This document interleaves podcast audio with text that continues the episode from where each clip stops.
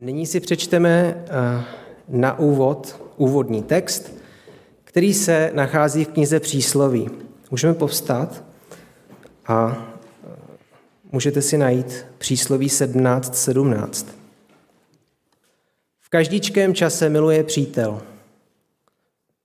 Zrodil se bratrem pro doby soužení. Můžeme se posadit? Většina z nás už nějaké přátele měla nebo má. Umíme tedy rozlišovat mezi tím, kdo, ne, kdo je nám cizí, kdo je známý a kdo je náš kamarád nebo přítel. Přátelé spolu tráví mnohdy dobrovolně, rádi společný čas a mají společné aktivity. A to už začíná někde na písku, kde si třeba chlapci staví společně hrady a vytvářejí společně smyšlené příběhy. Se sousedem jsme spolu jezdili na koloběžkách, třígolkách a pak i na kole. Hráli jsme si na schovávanou, občas jsme se poprali a pak jsme oba utíkali domů, protože v té době jsem sice byl silnější já, ale jeho maminka byla silnější než já. I v mém životě byla různá období, kdy jsem měl různé přátele. Některé chvíli, některé delší dobu a některé mám z dětství dodnes. Rádi vzpomínáme na naše společné zážitky, kdy jsme se společně smáli, poznávali zajímavá místa, sportovali jsme, pomáhali jsme si, radili jsme se, povídali jsme si o tom, co prožíváme a co nás trápí. To je také boží dar. Dobří přátelé jsou boží dar v každém věku. Já jsem dal svůj život pánu Ježíši, když mi bylo asi sedm let. Myslel jsem to vážně a věřím, že mě i pán Ježíš už tehdy vzal vážně. Tehdy se stal i mým přítelem a jím dodnes. Netroufnu si říct, že jsem si ho vždy stavil na místo nejlepšího přítele, ale vím, že on je pro mě mým nejlepším přítelem. Myslím tím, že on je tím nejprospěšnějším, nejvěrnějším z mnoha nej, kterému už z jeho boží podstaty nikdo z lidí nemůže konkurovat. V přísloví 18.24 se taky píše, přátelice s kdekým je ke škodě, kdo však miluje, přilne víc než bratr. A v Bibli máme i zmínky o přátelstvích, které jsou příkladné a které jsou krásné. Například si můžeme všimnout přátelství mezi Jonatanem a mezi Davidem, můžeme si všimnout taky přátelství mezi Ruth a Noemi. A jak vzácný to byly vztahy, můžeme zjistit i podle toho, když eh, o nich čteme. 1. Samuelova 18.3. A Jonatan uzavřel s Davidem smlouvu, neboť ho miloval jako sám sebe. Jonatan svlékl plášť, který měl na sobě a dal jej Davidovi, tež své odění i s mečem, lukem a opaskem. Tady mě zaujalo to, že, že Jonatan nejspíš dal Davidovi ty nejlepší věci, které měl. Myslím si, že my nejsme vždycky takový, že bychom i těm našim nejlepším přátelům dali to nejlepší, co máme, naše vlastní osobní věci. Myslím si, že Jonatan si určitě ten plášť a meč a všechno to si vybral. Všecko mu to perfektně sedělo, byl s tím spokojený a i protože to byl syn, syn krále, tak si myslím, že si mohl dovolit velice dobrý vybavení. A on tohle to nejlepší, co on měl, dává tomu svýmu příteli. Když se král David dozvěděl o smrti krále Saula, tak mimo jiné prohlásil. 2. Samuelova 1.26. Stýská se mi po tobě, můj bratře Jonatane. Byl ke mně plný jehy. Tvá láska ke mně byla podivuhodnější nad lásku žen. Eh, přiznám se, že už jsem se setkal i s něčím, co nám křesťanům mnohdy bere, eh, bere rozum, a to, že někteří lidé dokonce obvinovali Davida a Jonatana z homosexuality, ale to chci říct, eh, že v každém případě my odmítáme, protože to je naprosto zcestné. Protože ze samé podstaty eh, i toho krále Davida, protože pán Bůh u králi Davidovi říká, že to byl vzácný muž. A eh, něco takového by bylo v Izraeli naprosto nepřijatelný. To je jedna věc. A druhá věc je, že mnozí z nás nezažili až takhle hluboký přátelský vztah jaký měl král David s Jonatanem. A tady na tom se taky, na tom stavu se odráží eh, podstata z verše z přísloví 17.17. V každičkém čase miluje přítel, zrodil se bratrem pro doby soužení. Když Saul pronásledoval v nenávisti Davida, Jonatan stál věrně na Davidově straně proti svému otci a v těchto těžkých životních situacích se jejich přátelství prověřilo a prohlubovalo. I u nás se říká, v nouzi poznáš přítele a David to zažil. Pokud jste v těžké životní situaci, může mít podpora a pomoc od přítele obrovský a zásadně prohlubující dopad na vaše vztahy. Mám za to, že pokud s přáteli neprojdeme společně těžkými věcmi, pokud společně neprojdeme i životními údolími, naše vztahy se tolik neprohloubí, nebudu mít takovou hloubku. Samozřejmě můžeme naše vztahy budovat i společnými radostnými aktivitami, jako jsou sporty nebo společné jídlo, procházky a podobně. Ale mám za to, že opravdu stmelující jsou problémy a těžkosti. Tam přátelství dostává váhu a je osobnější, chcete-li intimnější. Ruth a Noemi? Ruth 1.15. Noemi řekla, hle, tvá švagrová se vrací k svému lidu a ke svým bohům. Vrať se také, následuj svou švagrovou. Ale Ruth jí odvětila, nenáléhy na mě, abych tě opustila a vrátila se od tebe. Kamkoliv půjdeš, půjdu. Kdekoliv zůstaneš, zůstanu. Tvůj lid bude mým lidem a tvůj Bůh mým Bohem. Kde umřeš ty, umřu i já a tam budu pochována. Ať se mnou hospodin udělá, co chce. Rozdělí nás od sebe jen smrt. Když Noemi viděla, že Ruth je odhodlána jít snít, jí s ní jít, přestala ji přemlouvat. Ruth a Noemi se nespřáteli na kroužku vaření, ani se jejich vztah nestal takhle hluboký, protože uměli obě hezky zpívat. Nevíme přesně, kde se poprvé setkali, neznáme začátek jejich vztahu, ale víme, že obě prošly velmi těžkými věcmi. Obě ovdověli, zasáhla je smrt jejich blízkých. Oni se v této situaci navzdájem podpořili a povzbuzovali a to jejich vztah velmi prohloubilo. Myslím, že všichni bychom si přáli mít takové přátele, jakými byli Jonatan pro Davida nebo Rud pro Noemi. Ale kéž pán dá, abych já a ty jsme byli Jonatanem a Rud vzácnými přáteli těm, kterým nás pán Bůh dá. Na druhé straně máme přátele, kterými být nemáme. Nemáme být přáteli ke škodě. Přísloví 18.24. Přátelice kde kým je ke škodě. Kdo však miluje, přilne víc než bratr. Víme, že koho z našich přátel si pustíme nejvíc k tělu, ten bude mít největší vliv na formování našich názorů a postojů. A nejvíc budeme formováni v názorech a postojích, ve kterých nejsme upevněni.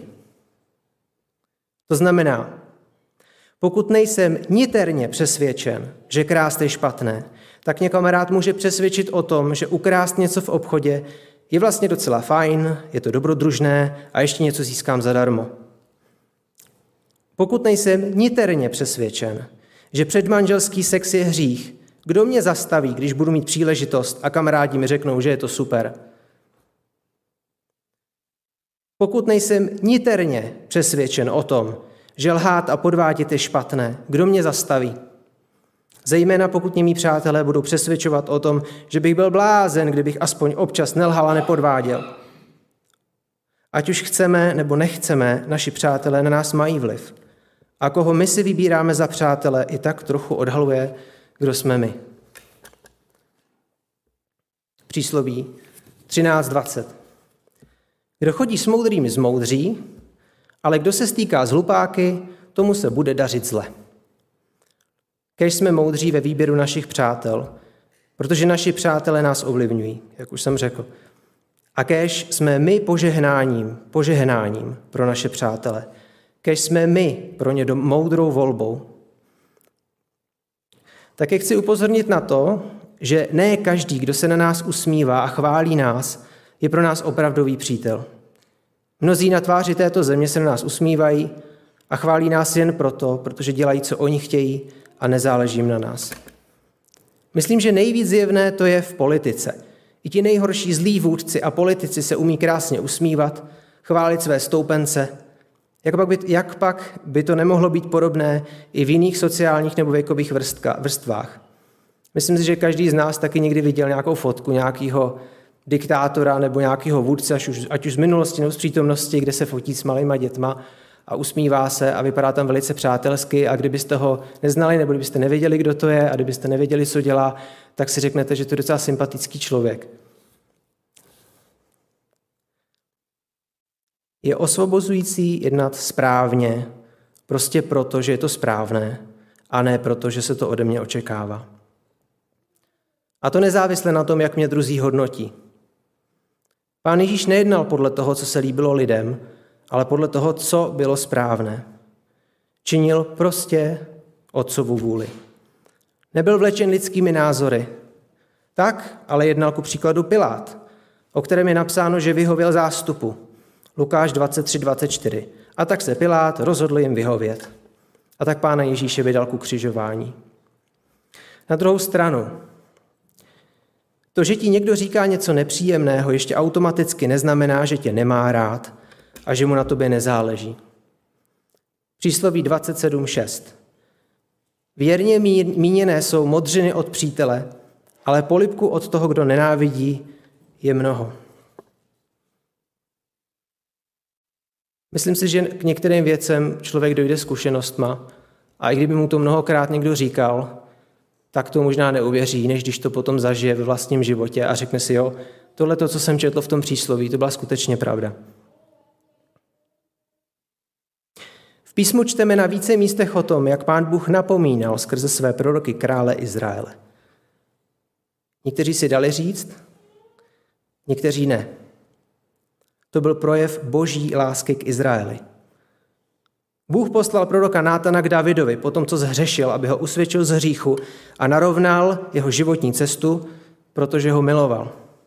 Protože pán Bůh miloval Davida, proto za ním poslal proroka Nátana, aby mu dal příležitost Davidovi narovnat svou cestu. Měl z toho David radost?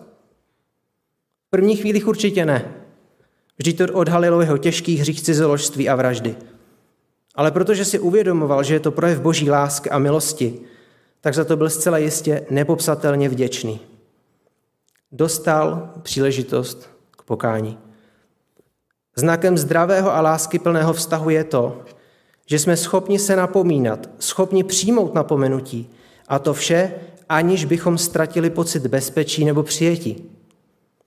Mám za to, že pokud po napomenutí od druhého ztrácíme pocit přijetí, tak náš vztah s druhým člověkem nemá dostatečnou hloubku. Pokud druhého miluješ, sneseš od něj napomenutí víc, než kdyby on tě miloval a ty ho ne. Tvoje láska k druhému určuje tvou schopnost unést napomenutí od druhého. Proč toto tvrdím? Na jakém základě? Král David hospodina miloval a když ho napomenul, a odkryl Davidovo těžké selhání, David to přijal a pokořil se. Není pochyb o tom, že boží napomenutí bylo z lásky. Boží, napomíno, boží napomínání je vždy motivováno láskou. Pán Bůh je láska. Napomenutí má vést k nápravě. Ale potom čteme o obrovské množství lidí, kteří byli napomínáni od Boha, ale nepřijali to. Proč nepřijal boží vedení Izrael na poušti? Proč se množí izraelští, mnozí izraelští a jučtí králové před Bohem nepokořili? Protože ho nemilovali. A proto tvrdím, že naše schopnost pokořit se a skutečně přijmout napomenutí je zásadně ovlivněna láskou k tomu, kdo nás napomíná. K tomu pozemskému přátelství chci ještě říct toto. Exodus 23.2. Nepřidáš se k většině, páchá-li zlo. Nebudeš vypovídat ve sporu s ohledem na většinu a převracet právo.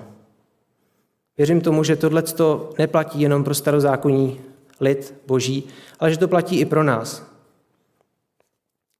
Nepřidáš se k většině, páchá-li zlo. To znamená, nenecháš se strhnout proudem.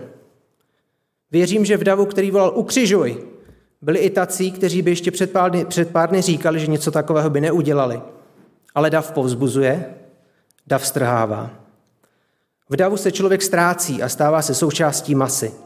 Jako by ztrácel osobní zodpovědnost za své činy. Možná někteří křičeli ukřižuj. protože nechtěli trhat partu, jak bychom dneska řekli. Pokud tě tvá pravá ruka svádí k hříchu, je dobré si položit otázku. Mám v tomhle přátelství dále zůstávat? Pokud tě přátelství s někým duchovně zeslabuje, je dobré zvážit hodnotu tohoto přátelství. Někteří lidé se dokonce můžou tvářit jako přátelé, pak vás, pak vás vedou do hříchu a mají z toho škodolibou radost. Zlomyslnost na zlomyslnost. Můžu třeba mladíkovi říct, pojď, napijeme se, a potom se radostí pozorují jeho neskušenou opilost. Nebo povzbuzují k tomu či onomu a potom se radují z toho, jak jim naletěl. Pán Ježíš ale není zlomyslný. Už ve starém zákoně bylo napsáno, Levitikus 19.14, nebudeš zlořečit hluchému a slepému nepoložíš do cesty překážku, ale budeš se bát svého Boha. Já jsem hospodin.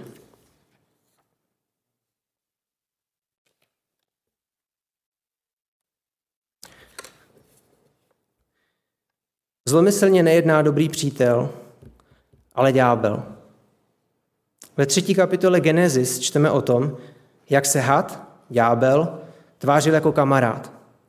Kamarád, který vnímá tu nespravedlnost vůči Evě. Ano, chudák Eva. Ten Bůh je tak vodí za nos. Není nám to povědomé? Ďábel přichází a říká, ty jsi takový chudák. Mhm. Cože? Pán Bůh ti tohle všechno zakázal? On tě takhle omezuje? Nikoli, nezemřete. On ví, že pak byste byli jako bohové. Opravdu nezávislí a svobodní lidé. A my se bráníme, když to slyšíme. Ne, my nesmíme jenom to a ono. A v hlavě nám vrtá, jak je k nám Pán Bůh nespravedlivý a jak nás okrádá o svobodu. Vůbec nás v této chvíli nenapadne, že měl možná pán Bůh velmi dobrý důvod nám dát tyto příkazy. Ale ďábel na nás křičí, jsi chudák. A my odpovídáme, ne, já nejsem zase takový chudák, vždyť můžu to a ono. Ale tady už jsme na nepřátelské vlně zvané sebelítost. Pan Bůh o nás neprohlásil, že jsme nebo nejsme zas až takový chudáci. Pán Bůh o nás neříká, že jsme se stali chudáky, když jsme v něho uvěřili. Ale vy však jste rod vyvolený. Královské kněžstvo, národ svatý, lid náležející Bohu, abyste hlásali mocné skutky toho, kdo vás povolal ze tmy do svého podivuhodného světla. 1. Petru 2.9. 2. Korinským 7.10. Zármutek, který je podle Boha, působí pokání k záchraně, jehož nelze litovat. Když to zármutek světa působí smrt. A to je ten zármutek, kterým se nás ďábel snaží zničit. A proto zkoumejme, odkud přichází do našeho života zármutek. Pokud je od ďábla, tak nás pán vyzývá, abychom se mu vzepřeli, a pak máme zaslíbení, že on od nás uteče. A máme se přiblížit k Bohu a on se k nám přiblíží. Teď se chci ale přesunout k tomu, který má největší předpoklady být mým a tvým nejlepším přítelem.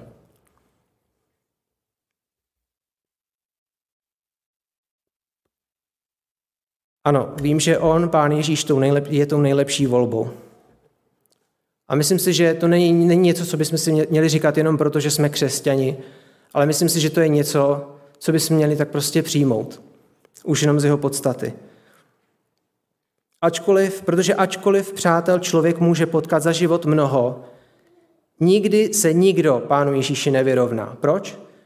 Protože on je Bůh, je dokonalý, milující, moudrý a mocný. U přátel z tohoto světa se mnohdy můžeme jen domnívat, jaké mají s námi záměry. U Pána Ježíše to víme. Jeho záměrem bylo nás zachránit od pekla a darovat nám milost. Mít s námi láskyplný a čistý vztah v pokoji a moudrosti. Jestliže máme být zachováni v čisté víře, tak potřebujeme, aby naším nejlepším přítelem byl Pán Ježíš Kristus. protože jeho společnost kultivuje a upevňuje naše mravy, čistí naše svědomí i záměry a povzbuzuje nás a podpírá nás. Protože on je tou skalou. Když stojíme na té skále, tak když přijde bouřka, tak neskončíme tam, kde skončí ten, který stojí na písku. On po nás chce to, co sám činí. Myslím si, že mezi lidmi taky není tolik lidí, kteří by po nás chtěli to samé, co, co činí oni. Ale Pán Ježíš po nás chce to, co On sám činí. A z toho, k čemu nás vyzývá, můžeme poznávat, jaký On je. Kdo z našich přátel nás kdy miloval takovou láskou, jako náš Pán? Kdo z nich za nás položil svůj život? On je ten, skrze něhož vzniklo všechno, co je, a bez něho nevzniklo nic. On je mocný a přesahuje nás nepředstavitelným způsobem a přesto chce, abychom byli jeho přáteli, i když jsme jen pára nad hrncem, která tu je a hned mizí. Chce být naším přítelem, i když ví, co jsme zač. On je mocný a my téměř bezmocní a ještě hříšní. Chápete to? Ten, jenž má život, ten jenž má život sám v sobě, má zájem o nás, kteří jsme drženi při životě jeho milosti. To, že má Pán Ježíš život sám v sobě, to znamená, že on nepotřebuje a nějakou podporu k životu, on prostě žije. Všechno jsem nad tím přemýšlel a přišlo mi to docela, docela zajímavé, když to člověk takhle uvědomí. My potřebujeme strašně moc věcí k tomu, aby se museli žít. Potřebujeme vzduch, potřebujeme vodu, potřebujeme jídlo, potřebujeme nějakou teplotu. Jako, my potřebujeme strašně moc věcí k životu, že to ani neuvědomujeme. Bereme to jako samozřejmost. Ale Pán Ježíš tyhle věci nepotřebuje. On, on prostě On má život sám v sobě. On má moc život dát, on má moc život vzít. To je taky něco, co nás docela dost podstatně odlišuje.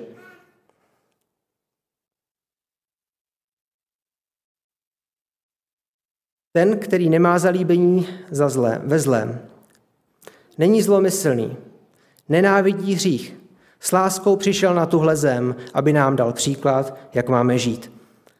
Už to není tak, jak tomu bylo ve starém zákoně, kdy bylo řečeno, jak máme žít. A i to bylo dobré, protože skrze zákon oko za oko a zub za zub se člověk mohl dopracovat k soucitu.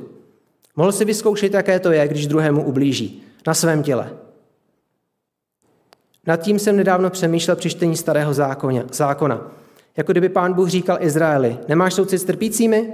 Budeš tedy trpět, abys věděl, jaké to je a měl příště soucit. A pak? Pak přichází na zem v těle sám pán. Ten, skrze něhož vzniklo všechno. Přichází zakusit lidský život a prožít to příkladně. Přijmout trest za mne a za tebe, za moje selhání a za tvoje selhání. Narodil se jako miminko ve chlévě. Kdo z nás něco takového zažil? Můj syn se narodil v porodnici za, za asistence lékařského personálu. Čisté prostředí, odborná péče a tak dále. Potom rostl a dospěl. On ví, jaké to je být dítětem. Ví, jaké to je být člověkem. Chodil po této zemi mnoho kilometrů. Tolik kilometrů nikdo nás za celý život asi nikdy nenachodí, možná. Protože se vozíme autama, jezdíme na kole, veřejnou dopravu a tak. Setkal se s mnoha lidmi, tváří v tvář. Viděl jejich trápení. Viděl jejich slzy a slyšel jejich pláč. Dotýkal se jejich ran a měl s nimi soucit.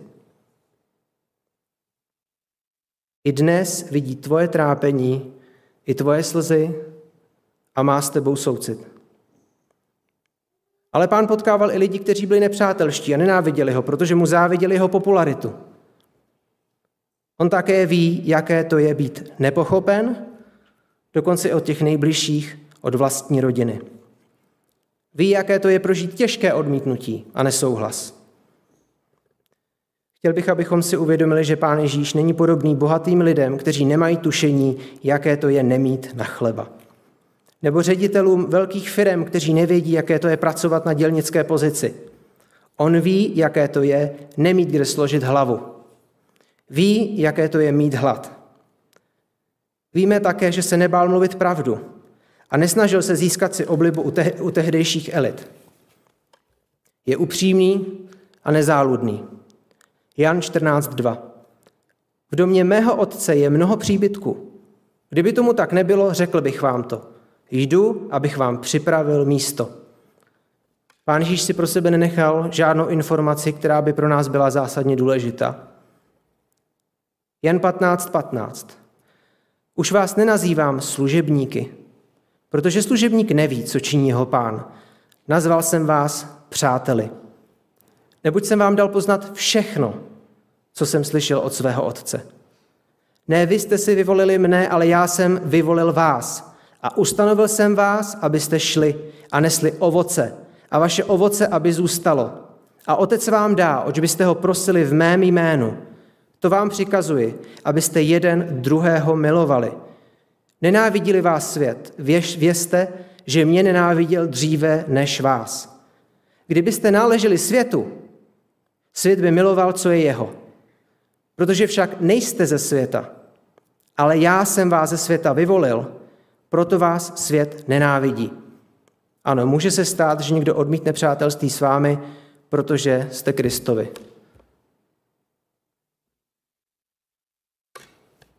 On umí naslouchat. Víme, že všechno ví. On nepotřebuje, aby mu někdo něco vysvětloval. Ale my mnohdy potřebujeme vyslechnout a předat mu to, co nás tíží. 1. Petrův 5.7. Všechnu svou starost vložte na něj, neboť mu na vás záleží. A věřím, že to potřebujeme slyšet znovu a znovu. A nám říká, list Jakubův 1.19. Pamatujte si, moje milovaní bratři, každý člověk ať je rychlý k naslouchání, ale pomalý k mluvení, pomalý k hněvu. Vždyť lidským hněvem spravedlnost Boží neprosadíš. A proto i víme, že náš přítel, Pán Ježíš, není zbrklý, jako jsme my, my lidé mnohdy, ale on umí naslouchat a chce nám pomoci, pokud k němu přicházíme s pokorou. Jakub 4.6. Mocnější však je milost, kterou dává. Proto je řečeno, Bůh se staví proti pyšným, ale pokorným dává milost. Nikdo z našich přátel si nepřeje naše dobro jako pán Ježíš. On na nás může mít nejlepší vliv. A pozor, náš život je v jeho rukou. On nad ním má moc, ať už tomu věříš nebo nevěříš. Pán Ježíš je věrný a milující přítel. Pokud ty ho neopustíš, on tě neopustí. Římanům 8.38. Jsem přesvědčen, že ani smrt, ani život, ani andělé, ani mocnosti, ani přítomnost, ani budoucnost, ani moci, ani výšina, ani hlubina, ani žádné jiné stvoření nás nebude moci odloučit od boží lásky, která je v Kristu Ježíši, našem pánu. Pán Ježíš je tedy nejlepší adept na pozici našeho nejlepšího přítele. A my můžeme být jeho přáteli? 1. Petrův 5.6. Pokořte se tedy pod mocnou ruku Boží, aby vás povýšil v ustanovený čas. A pak to pokračuje. Všechnu svou starost vložte na něj, neboť mu na vás záleží. Pán Ježíš se nedívá na naše společenské postavení. Nedívá se na naše vzdělání a jiné podobné pozemské věci. On není jako člověk, on nehledí na to, co má před očima. Pišným se protiví a pokorným dává milost. Takhle pán rozlišuje lidi. Opět, ne podle barvy pleti, národnosti, IQ, úspěšnosti, ani naší hříšné minulosti. Máš pocit, že nemáš hodnotu? Máš pocit, že o tebe pán Bůh nemá zájem? Máš pocity méněcenosti? Poslouchej. 1. Korinským 1.26. Pohleďte, bratři, koho si Bůh povolává. Není mezi vámi mnoho moudrých podle lidského soudu, ani mnoho mocných, ani mnoho urozených, ale co, svět, co je světu bláznovstvím, to vyvolil Bůh, aby Zahan byl moudré, a co je slabé, vyvolil Bůh, aby Zahan byl silné. Neurozené v očích světa a opovržené Bůh vyvolil, ano, vyvolil to, co není, aby to, co jest, obrátil v nic. Aby se tak žádný člověk nemohl vychloubat před Bohem. Vy však jste z boží moci v Kristu Ježíši. On se nám stal moudrostí od Boha, spravedlností, posvěcením a vykoupením. Jak je psáno, kdo se chlubí, ať se chlubí v pánu.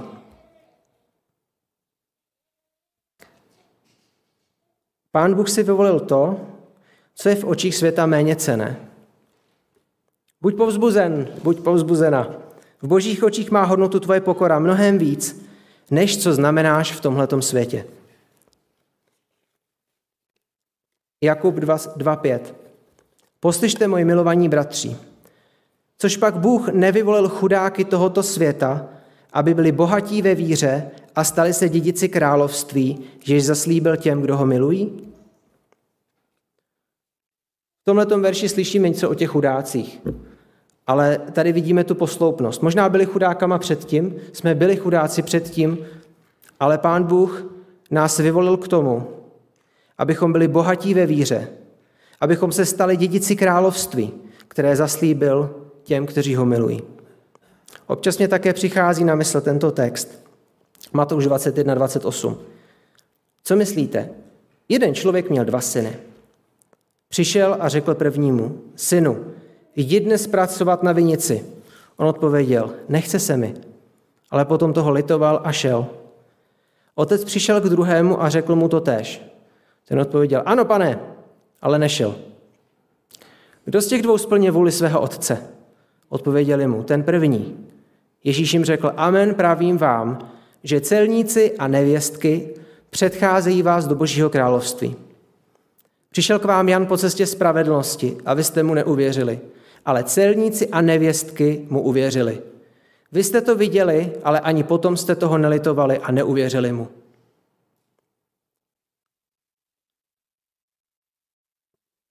To je věc, která mě někdy tak zaujímá, když slyšíte, kdo byl okolo Pána Ježíše, kdo byli přátelé Pána Ježíše. Nebyli to žádní bohatí lidé většinou, možná, že tam taky někdo takový byl, ale většina z těch lidí, kteří byli okolo, okolo Pána Ježíše, tak byli v očích tehdejších věřících hříšníci, byli hodně opovržení a velice se divili, že se s nimi Pán Ježíš stýká. Ale Pán Ježíš se s nima stýkal tak, že oni chodili za ním. Pán Ježíš nebyl ten, kdo šel k ním se přidat k ním do jejich hříšného života, ale oni naopak z toho hříšného života přicházeli k němu a činili pokání. Myslím si, že celníci a farizové v tom neviděli rozdíl. Oni neviděli rozdíl v tom, kdyby pán Ježíš chodil tam, anebo oni k němu. Ale je to Je to velice podstatný rozdíl. K čemu by nám Pán Ježíš pomohl, kdyby se stoupil k nám a byl s náma v našem hříchu? On přišel proto, aby nás zachránil z našich hříchů. Ne proto, aby nás z nich utvrzoval. Nemůžeš mít mocnějšího a více milujícího přítele, než je on. Římanům 8.31. Co tedy k tomu řekneme? Je-li Bůh pro nás, kdo je proti nám? Také chci naopak říct, že být božím nepřítelem je nejhorší situace, ve které člověk může být. Jan 3.36. Kdo věří v syna, má život věčný. Kdo syna odmítá, neuzří život, ale hněv boží na něm zůstává. Takéž pán Bůh nám otvírá naše mysle, aby jsme nebyli otupělí. Protože mám takový dojem, že když člověk mnohdy slyší nějakou pravdu, tak časem se vůči ní stane otupělý. Člověk si dokáže zvyknout na ledacos, ale my potřebujeme, aby jsme byli schopni i tyto věci brát, brát prostě vážně a uvědomovat si, že to je pravda. Kdo věří v syna, má život věčný. Je to spolehlivé slovo? Ano, je. Kdo syna odmítá, neuzří život, ale hněv boží na něm zůstává. A tak je tu výzva pro nás, pro všechny. Buď přítelem božím.